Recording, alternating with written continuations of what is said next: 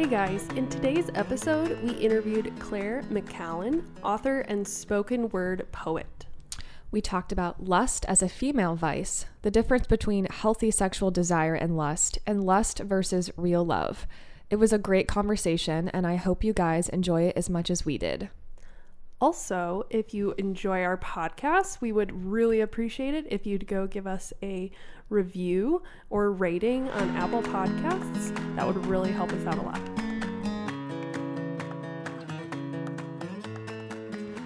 Hey guys, welcome back to Let's Talk About It. I'm Jackie. And I'm Megan. And today we are interviewing my friend Clare, which Clare and I have actually never met in person, which is really funny because I feel like I've met her and we went to the same uh, school. We both went to Franciscan University. And I think Clare, you're a year young, um, older than me. Did you graduate in 2017? I did. Yep. Okay, so you're just a year older than me, but for some reason we just never crossed paths. But I started following Clare on Instagram because of her poetry. She um, does spoken word poetry. Is that how you is that you say that? Yeah, that's perfect. Yeah. Yes. And I'm also a writer and I just I love Clare's writing. I love her poetry, so I started following her. And she did a poem on lust as a feminine vice. And I read it and I was like, oh my gosh, I love this. This is spot on. And Megan and I, as you guys know, we love talking about the things that are uncomfortable. Mm-hmm. And people don't like to talk about how women struggle with chastity and struggle with lust. Yeah. Because mm-hmm. I think this was like a part of a series you did where you were like talking about how there's different vices that we kind of associate as like more of like a male problem and then other ones as more of a female and we tend to think of lust as something that men struggle with it's like a, a male vice and yeah so we apply gender like bias really, to everything yeah i thought that was really great to just bring light to the fact that no this is also a feminine vice it might look a mm-hmm. little different it might you know because women and men are different but it's definitely something the majority of women struggle with yeah, totally. So, well, just to start though, we'll go back. Um, can you tell us a little about, about a little bit about yourself and also your craft of spoken word poetry, Clare? Yeah, totally. So, my name is Clare McCallan. I am 26. I live in Boston. I lived in New York for a couple years before this, and that's where I got into spoken word, um, performing at New Nuyorican Poets Cafe, uh, doing all of the open mic circuit, et cetera, et cetera. Um, yeah, spoken word poetry is exactly what it sounds like. It is just speaking your words. So you write your poem, you memorize it to the best of your ability, and then you get up on stage, even though you want to throw up, and you share your poem and you do your best. Um, a lot of people are like, spoken word, what's that? But when you say slam poetry, they know what you're talking about primarily because of 21 Jump Street. Yes. Uh, people are like, oh, that thing they did. And I'm like, yeah, kind of, you know? like, I guess technically that can be your reference. Um, I get the amount of times I've had that. I have had that video sent to me so many times. And I'm like, haha, yeah. So, so funny. Oh, wow. yeah, just like that. Thank you. Okay. Um, but it, it is funny, honestly. Um, you know, it's one of those things. It's, it's really funny, just like not the 30th time, you know? Right, yes. but um, yeah, and it's like that. You know, we do competitions. Um, but for me, as a Catholic spoken word poet, the opportunities were a little decentralized. Like most of the mm. time, your opportunities for those kind of things would be centralized in a place like New York City, but since mine is kind of specifically faith based, uh, what made sure. the most sense was to be touring and kind of going to the Catholic hubs. So, starting in 2019, I started touring. So, I had two North American tours, and I went all over the place to churches and universities, uh, community groups, missionary groups, and I performed for them. Um, all original pieces. I did an art residency out in Washington State at the Grünewald Guild, oh, um, wow. which was really great, and informative. I lived there um, in a loft above a library, two hours outside of Seattle. Um, and I got oh it was goodness. really cool. it was really cool. And um, every artist gets their own studio, but the, you know, obviously there's not a poetry studio, so they gave me the stained glass studio. So like that was just really gorgeous because the way the Whoa. sun comes in and hits Whoa. all of the materials. Um, and then COVID hit. I had to end my second tour early a year ago. Um, actually, like to the date, like a year ago.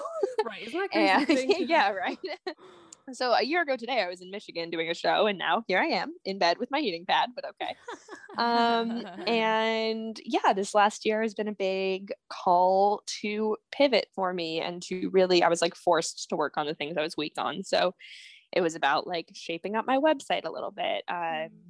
I put out a 10 episode podcast with Catholic TV. I've started yeah, um there was a there was a documentary that came out about my work which was really fun and we actually just as of yesterday found out that we got 5 stars at our first film festival. so that was pretty cool. I also watched Thank that. you. Wow. Thanks. Oh, thank you. Yeah, so that was a lot of fun filming that um here in Boston with Seraphim Media.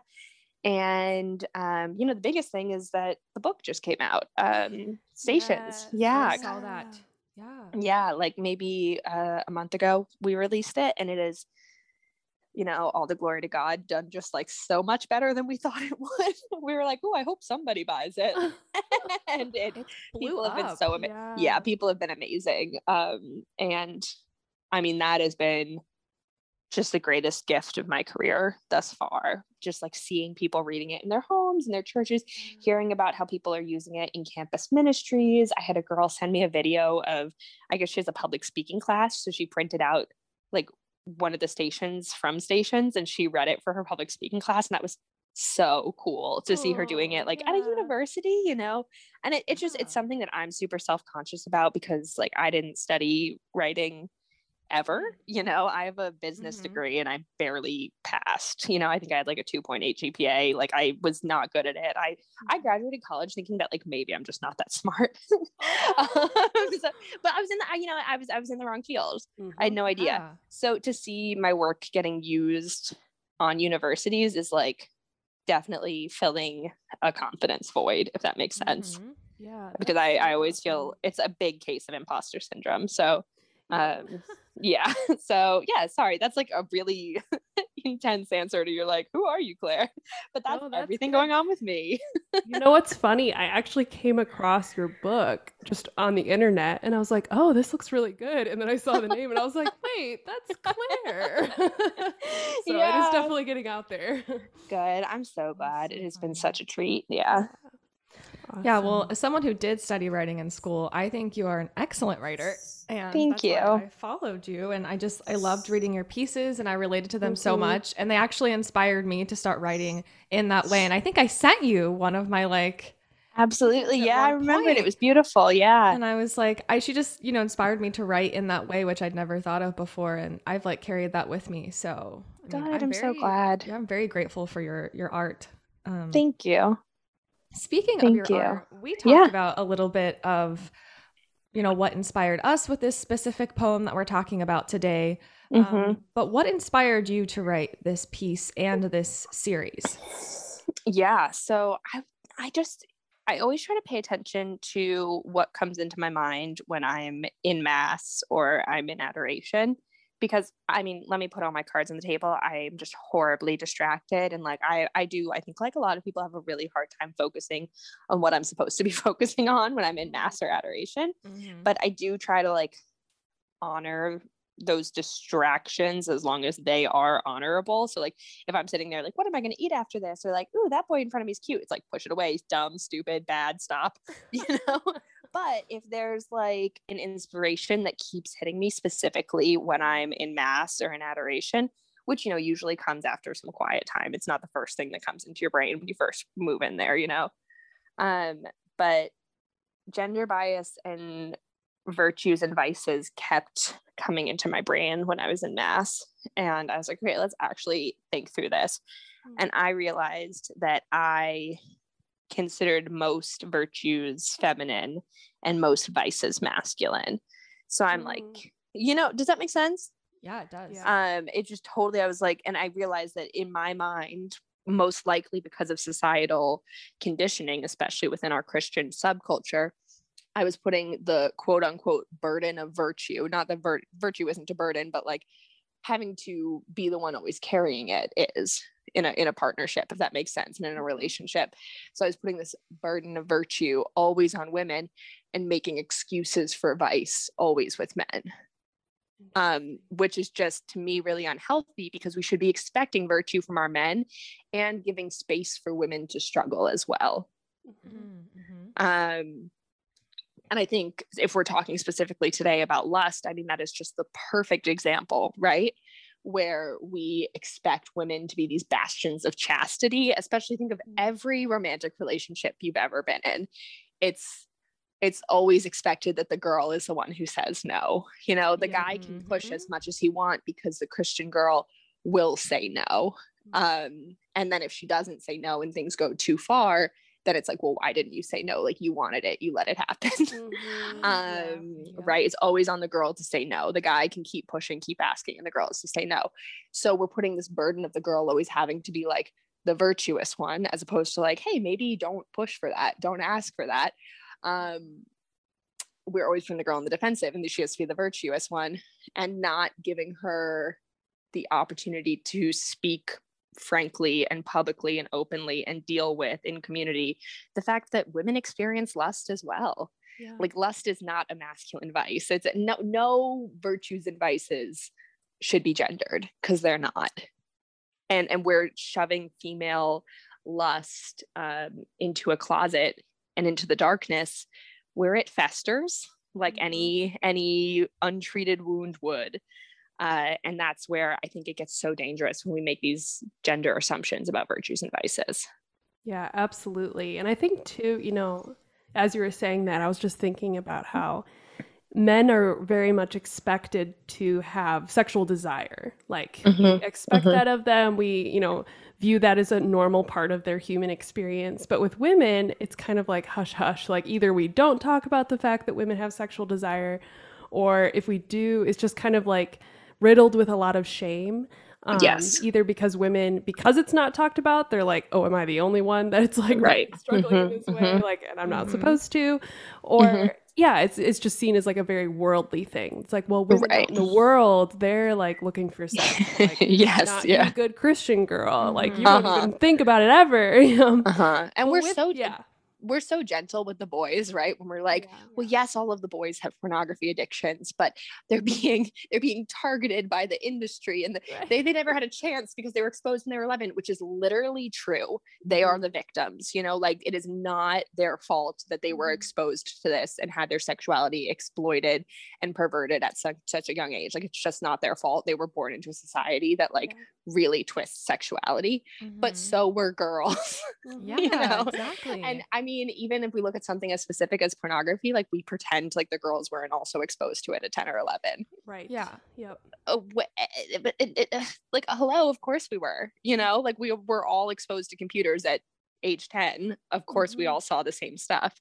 And obviously, everyone took different paths with it. But even if we just look at the um, resources offered to Christian women, Mhm. like we only just started acknowledging that women have problems with pornography and masturbation within the last couple of years where there have been these resources for men. And then like there's like these se- there'll be like a i mean let's take franciscan which i love love love love love love franciscan. Um but like there's these huge posters for men's ministry and like come like let's talk about healthy human sexuality Yes. and pornography. And then the women's porn group is porn group okay is like this like secret society Yes. yes.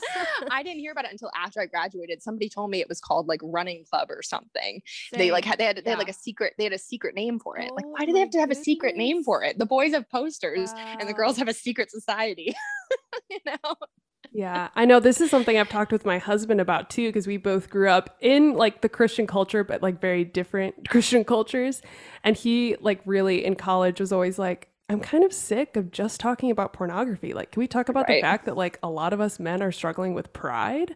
And like, Right. that's like really our sin bend. Like, can I talk about the fact that like I don't know what to do with my anger? Like, like those kind of things. And it was Mm. like, no, let's talk about pornography. Whereas Again, with women, yeah. we're like, please like tell me how to like handle this like sexual desire that i'm you know kind of twisting and warping and not sure what to do with and it's disordered Right. And I do think we can be a little soft with the boys too, where it's like we act like pornography is like an insurmountable obstacle Yep.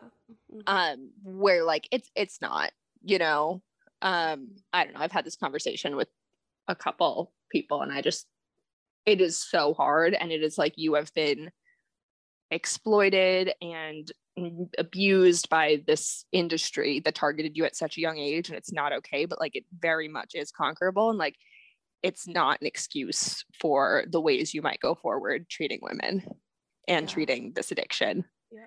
yeah I remember talking to um, one of my friends, and she was talking about how her boyfriend struggles with, you know, masturbation and pornography. Mhm. And she's like, but that's just expected. Like, women can't even understand what it's like to have a sex drive like that. Or right men are like, of course, he's probably going to fall into masturbation. And I was like, well, you know, women really struggle with that too. And she's, you know, no, not the same way. Like, women Right. should be able to figure it out and control themselves. right And I'm just sitting there, like, uh, the amount of women that have come to me and like confided in me and have told me what they struggle with and how serious it is. I was, yeah, I was like, well, um, okay. it's like a very well coordinated gaslighting Yes. attack you know Yep. they're like no no no girls you don't have a sex drive you wouldn't understand no, you can't struggle with this. if you can't control it, it's really a lot more sinful for you. But the boys, if they can't Right. control it, it's really not actually their fault. Like, it's not as serious of a sin. Right. right right yeah um i think it's a pretty harmful narrative of like but it's so hard for the boys you know Right. Yeah. Yeah. Could you maybe like just break down for us what is the difference between because you know we are sexual creatures. So what is Mhm. the difference between like a normal healthy sexual desire Mhm. and lust, which is a vice? Mm. Yeah, I think normal healthy sexual desire um goes towards a person who you see as a person in their whole. Does that make sense? And and lust is where objectifi- objectification comes in. Um, and when you're not seeing them as a sum of all of the parts of their body and soul and intellect, you're seeing them just as like their physical parts. Um, and it's tricky because I think it is possible to lust over someone who you do love and you can like have unhealthy lust towards someone who you do normally love and do normally see as a person with a soul and a child of God. But in these moments where you're neglecting the relational aspect of it and the emotional relation and the Mhm. spiritual connection, even like a loving relationship with your boyfriend or your husband can fall into lust when you stop seeing them for the entirety of who they are. Does that make sense? Yeah, Yeah. I think that's an important distinction too. I've always thought of it too as like sexual desire when it's healthy and good, it's outward focused, whereas lust is Mm. very inward focused. It's That's what can I perfect. You know, what can I take kind of take from you versus like desiring after someone, especially if you are married to them, for instance, is good. Like you're supposed to do that, but it's with the focus of like, how can I make you feel loved? How can we Mhm. connect together? Mhm. Um, Mhm. but yeah it's it's definitely possible and i think that's where it gets tricky is when you you do truly love someone or you're in a relationship with them Mhm. to have it slip into lust it's it's very it's such a gray like area it's really hard to It catch is. sometimes Mhm. Mhm. Absolutely. Yeah, and I love that you highlighted this idea in your poem as to that we're just more comfortable when women objectify men or Mhm. say like oh he's so hot or It's like kind of a joke. or it's just a joke yeah it's amusing and why do you think that is that it's amusing to uh, to women or in like women's groups it's not seen as a problem and we're objectifying men Yeah, because people don't take female desire um, seriously. yeah. you know and and and first of all i think there is something to say about the fact that like it's more concerning with men because with girls you'd be like oh he's so hot. And it's like yeah but like what are you gonna do about it? You know Yeah, What are you gonna true. You're gonna go ask him out you're gonna go catcall him you're gonna go harass him on the street like no you're not.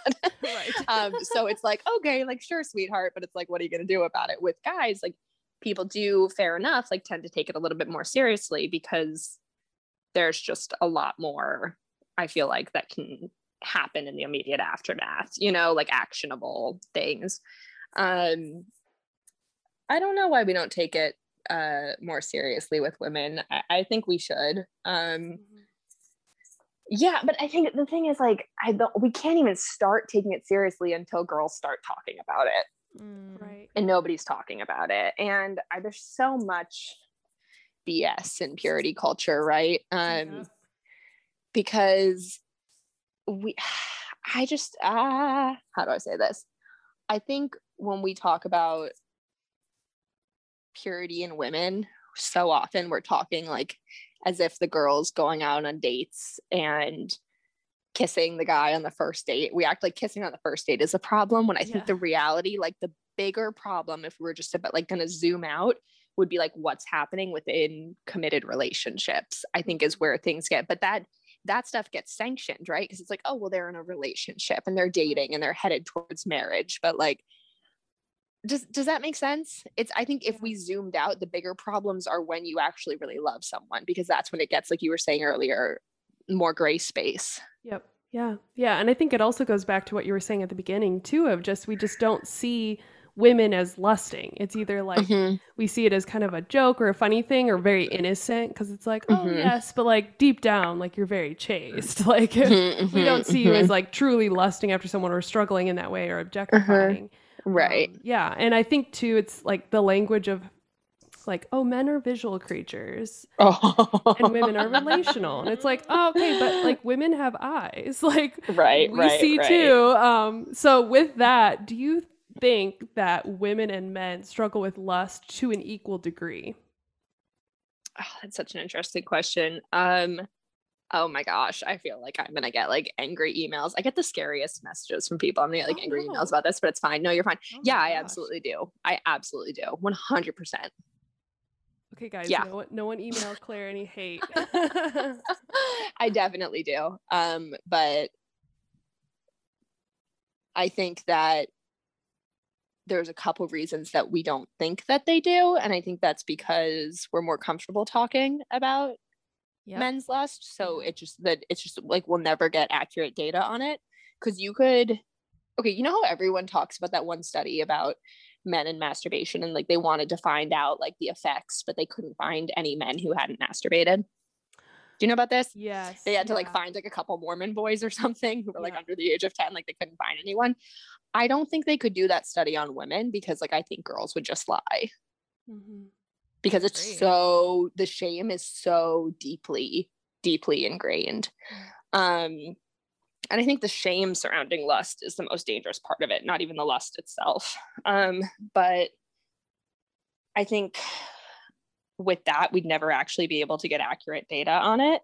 Mhm. Um, and then I think also, like we were talking about earlier, like female lust can seem a lot less dangerous, and maybe it just is less dangerous because like the girls don't won't act on it in an Mm. aggressive way like on the street. Do you know what i'm saying? Like a girl will be more likely to use it within a relationship and also like if we want to talk about women being manipulative with their sexuality there's a Mhm. conversation you know using it to get what you want. Um but we're not going to see it taken out into the world in as dangerous and scary ways does that make sense because of the power imbalance between genders just like on a day-to-day basis out in the world and in the street Mhm. Yeah. um because i can see a guy on the street and like immediately lust after him but i'm not going to do anything i'm not going to make him feel unsafe i'm not going to make him feel uncomfortable i'm not even going to talk to him i'm going to look and then like smile under my mask and no one's going to know yeah. Exactly. Yeah. yeah And it's a lot less obvious if a woman is struggling with Mhm, her sexuality. It's more inward. Literally, just Uh-huh. just physically, it is more inward than a man. Mhm, Right? mhm, Is, mhm, you know, turned on or something like that. You Right, can't really. right. See, it's much easier for us to hide it. And. I remember like becoming friends with Megan, and we're both just so comfortable talking about these things. And I was like, "Wait, you struggled with that too." And wait, like mm-hmm. you think about this too. Wait, wait, really? Because a lot I would mm-hmm. try to talk to talk about it with my other friends, and even within female friendships, I know that we're all lying to each other. Yeah. right yep That we Yeah. haven't struggled with this or that, and you just there's so much shame. You're like, well, I can't talk about that or whatever. And then when you finally find a friend who is just super open about it, you're like, wait a second, like this isn't. Right. I'm not disgusting and gross that I've I'm struggled not with freak. this. no i mean i feel like the moment that you start having honest conversations you think they're going to be characterized by shame and what they're actually characterized by is laughter every time and You know what I'm talking about? too and Connection, and yes. safety because you're like Yes. okay good because you know i just i look back at like teenage megan who was like Mhm. really really struggling completely in isolation and it was Mm, just like there's i didn't feel like there was anyone in my life that i could safely go to and be open about it and it's like it's when it's out in the open and there's like Uh-huh. that accountability then of like okay well this person knows like i'm not in this alone then then you can actually have victory whereas like just like struggling on your own with no one Mhm. knowing about it is just so discouraging because you Right. feel like you can never get on top of it because you're you're we're not meant to do it up by ourselves it's like you Right. can't yeah right, right. Absolutely. And do you think that our lust typically manifests differently than men and their struggle with lust? Um, yeah, I mean, like I said earlier, it's I think ours tends to be relational. So like with a specific Mhm. person in a some sort of relationship. I'm not saying like boyfriend or husband. It can be just like a guy you're hooking up with or a male friend or whatever. Like it tends to be a little bit more relational where men have this kind of like societal immunity to like just do it on the street, you know, or in the bar, or just like put it all out there. There's just it, it's the confidence, the audacity, you know. Um, yeah, it's it- so I think I like I said, like ours happens behind closed doors because we're not Mhm. harassing people on the street. Yeah. Mhm. Yeah. Yeah. I know. So earlier we mentioned just like the differences between like desiring someone versus Mhm. lusting after them. Mm-hmm. Um, and I know, like I said, I kind of thought of it as like, oh, lust is very inward focused. It's what can I get out of this? Do you think Yeah. there's an element of pride connected to lust? One thousand percent. Yeah, absolutely. Um, especially when we're talking about like with girls, it's like it's all behind closed doors, right? Because our Mhm. pride is connected to keeping that pure image. Yeah. Um, with guys, I think a lot of times it's like the prideful aspect of lust is like it's like collecting trophies. Mm, It does that make sense? yeah. Yeah. yeah um, i think i think pride is a connector for all of the vices it really all comes back to pride and a lack of trust in god Which is so interesting too, because when we think about like Satan, that's kind of Mhm. his main vice, Mhm, pride, or you know, mhm. obsession with himself. He wanted to be greater than God, and Right. isn't that at the end of the day just kind of like what we're all doing? We're trying to be little gods. right and and it's his greatest weapon because like if you're struggling with anything but like specifically lust that pride is going to be the thing that seeks that prevents you from getting help hmm Yeah. And I think too, you know, Satan is the accuser. And so there's, you know, we, we've talked a lot about the shame, you know, and it's like, I think it, there's like a healthy, a healthy guilt or conviction that should come with the Holy Spirit when we are sinning. yes Mhm. But I think Satan will take that and twist it and change it into shame. And so, because shame makes you hide. So I Right. think of in the garden, like when they felt shame after they ate the fruit, they hid from God. Mhm. it's like I, I, that's what shame is doing. It's having us hide. And so I think that's you know when we talk about lust, it's like yes, we should feel convicted by the Holy Spirit. Yes, we should be striving after holiness, but that shame gets in the way of that because if we're not going to talk about it, we're not going to bring it into the light.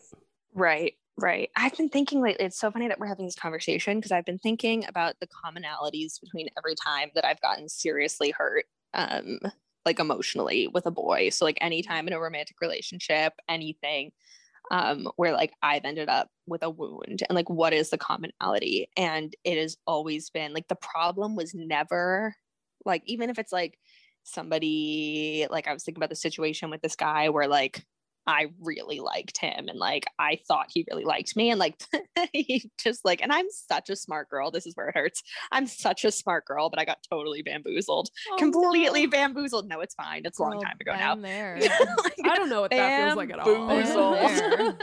And it's always it's just so upsetting because you look at yourself in the mirror afterwards and you're like you are so smart. You went to college. You have a book. You have a podcast. You've been on tv like how how you're so smart. What what is it? Just an accent? Just an accent that trips you up? Are you kidding me?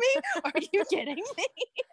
Um, but i was thinking about that and what hurt me in the end wasn't his his lust or anything that happened. Like what hurt me was his shame you know, Mm. because I couldn't even get a conversation about it afterwards. And when I look at any of the the big wounds and everything, the thing that's hurt me in the end is like the man's pride and shame and unwillingness to bring it into the light and just have a conversation or just like call it what it was because if we could sit down and be like you know what like that was my lust i used you i did a i did b i did c like that's like let's call it out call it by its name put it in the light and like apologize then we could all move on and those wouldn't be big wounds.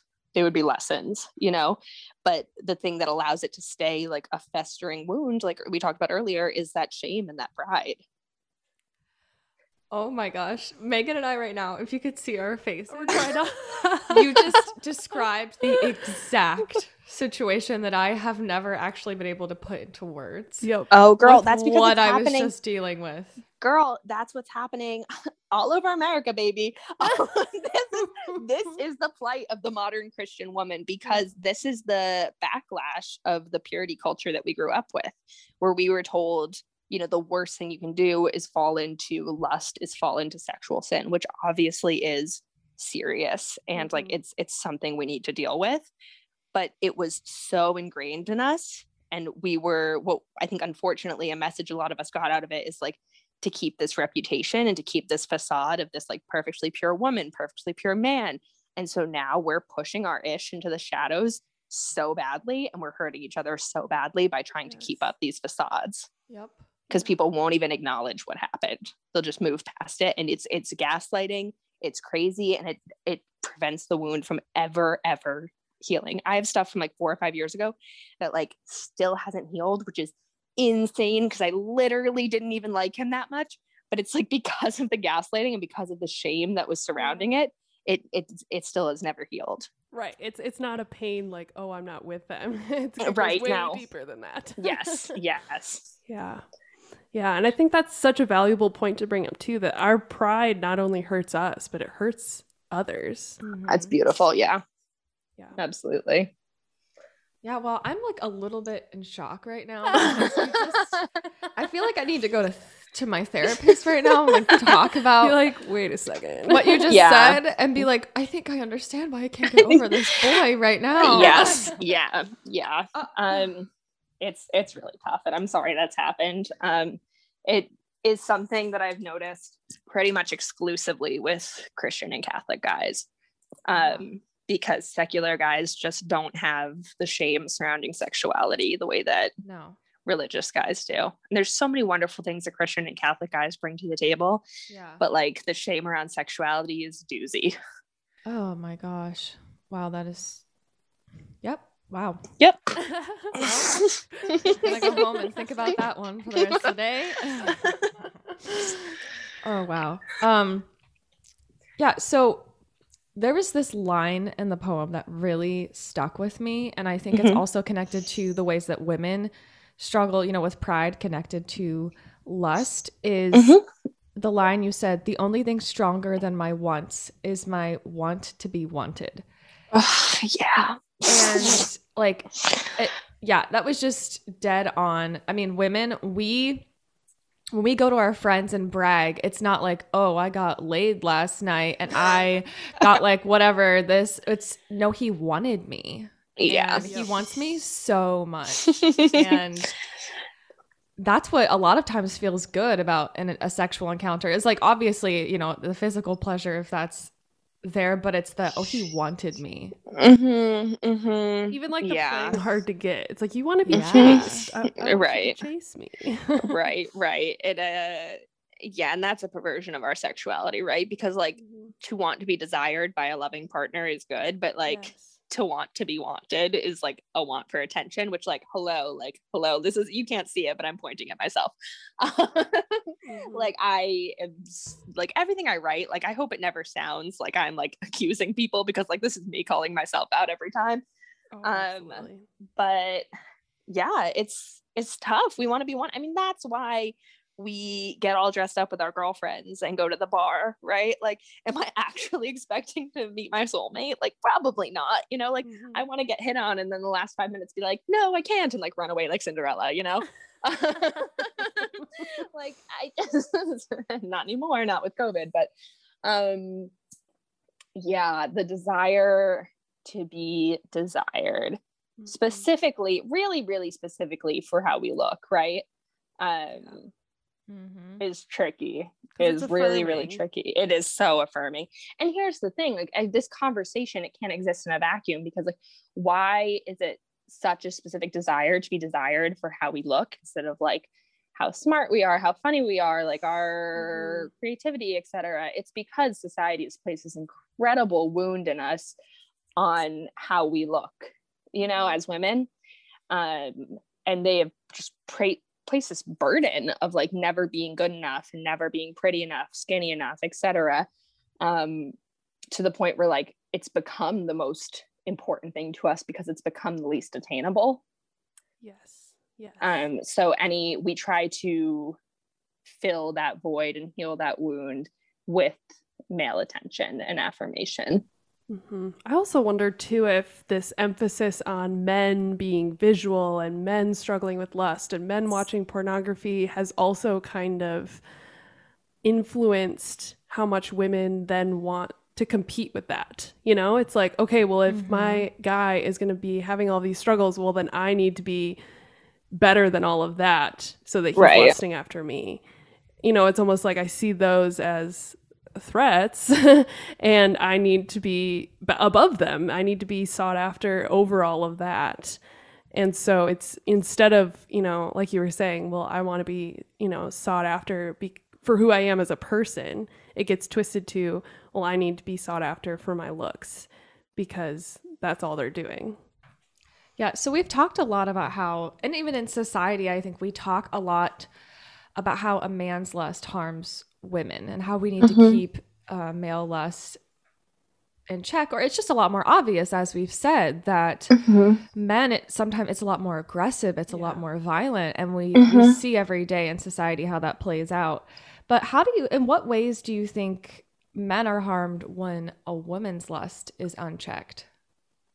Um, I mean, something really tricky, right, with women and pornography and masturbation is it can convince you that you don't need a man, you know, and that's very that's very in vogue right now. Um, to be like, well, why would you even need him when there is like female centric pornography and there are all of these sex toys that focus on female pleasure. Um, and it can really trick you into thinking that you don't need a man and it, it is right it's so because i guess because you you maybe you don't want a man but um i'm sorry you maybe you don't need need need a man but like you, sh- you should want a human you know I, i'm not trying to i'm not trying to explain it like you can still like not need a man to do taxes you know but like needing a man for a romantic relationship and wanting that specific person is still good Yeah. and necessary Yeah, just we can't- in that way. exactly and we can't replace them with an object Mm-mm. um and so i think that something tricky on the women's side is yeah being convinced like well now i have all this available to me i don't even i don't even need a partner um does that make sense yeah. Yeah. yeah I think this conversation is just so important. Um, you know, we've brought a lot of different things up, but maybe as we kind of wrap it up, you know, as we're navigating discerning between like healthy attraction, healthy desire, and then on the other end, sinful lust, how, Mhm. or what does it look like to love correctly? Mm. i mean that's always going to come down to putting the other person before yourself right desiring their greatest good, which is of course heaven, but also desiring their greatest good, even when it's in tr- like direct contradiction with like your greatest good. Mhm. So I love is sacrifice. Love is the cross. It's dying to self for another in a way that's totally nonsensical and radical. Um, so anything that requires you to die to yourself is probably love and Mhm. anything that you you know we all know when we're using someone we we have that little there's a difference between shame and guilt and your conscience right and your Mhm. conscience is a gift from god and like we know when we're using someone and you know yeah when you're using your sexuality as a gift and when you're using your sexuality as a means to take Mm. That just, I mean, I know you've read Theology of the Body. Mhm. Just bits and pieces, not the whole thing. yeah, but yeah, so much of this just reminds me of JP2's totally. description of what love is and why lust is so harmful because you're just seeing the other person as this object. You're not seeing them as a body soul composite. You're Mhm. just seeing them for their body. Mhm. And I was thinking about how female lust, you know, can harm men. And I think a lot of times going back to that we want to be wanted. And I I know I fall into this that we will act or dress in a certain way just to get that attention, just to get Oh, totally. And that's harmful to men too. Like men do have em- we can't ignore they also have emotions and Right. there's certainly this like drive in us if we're talking to a guy that we know we don't want to be in a relationship with but they're giving us that attention we'll kind of like keep going back to that. Mhm. like there's that one guy you'll go to for that affirmation and that is harmful. Mm, and sometimes we downplay how guys have emotions too and can get attached to women and we'll just want that like that attention. And i've even seen that in myself and it's been hard for me to even admit oh man i did do that.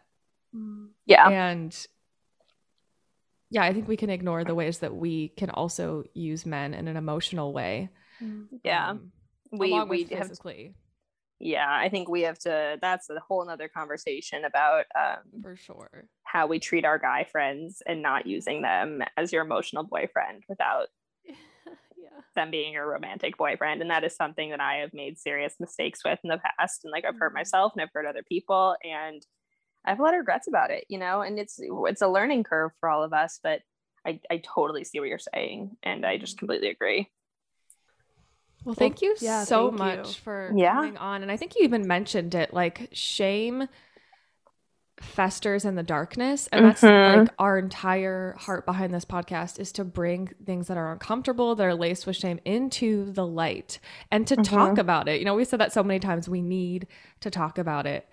And that's how we will heal. And that's how we will stop hurting each other as men and women and the struggle with sexuality and with lust. So I'm just so happy that you are in such a beautiful way, you know, with your poetry, bringing to light these struggles that we have and giving women the space to talk about lust, Yeah. talk about their struggles, and to find real healing. Mm-hmm. mm-hmm. to absolutely find healing with each other. You know, like you were saying, Mm. like, you know, it's when you connect with another woman who's like, no, I struggle with this too. You can Mhm. find healing together. yeah absolutely Well, thank you so much, Clare. For all of our listeners, we will definitely link all of her her Instagram, her book, her Mhm. podcast, the doc the documentary, just everything because she's doing a lot. And um, yeah, we're just really grateful for your voice, Clare. And thank you so much for coming on.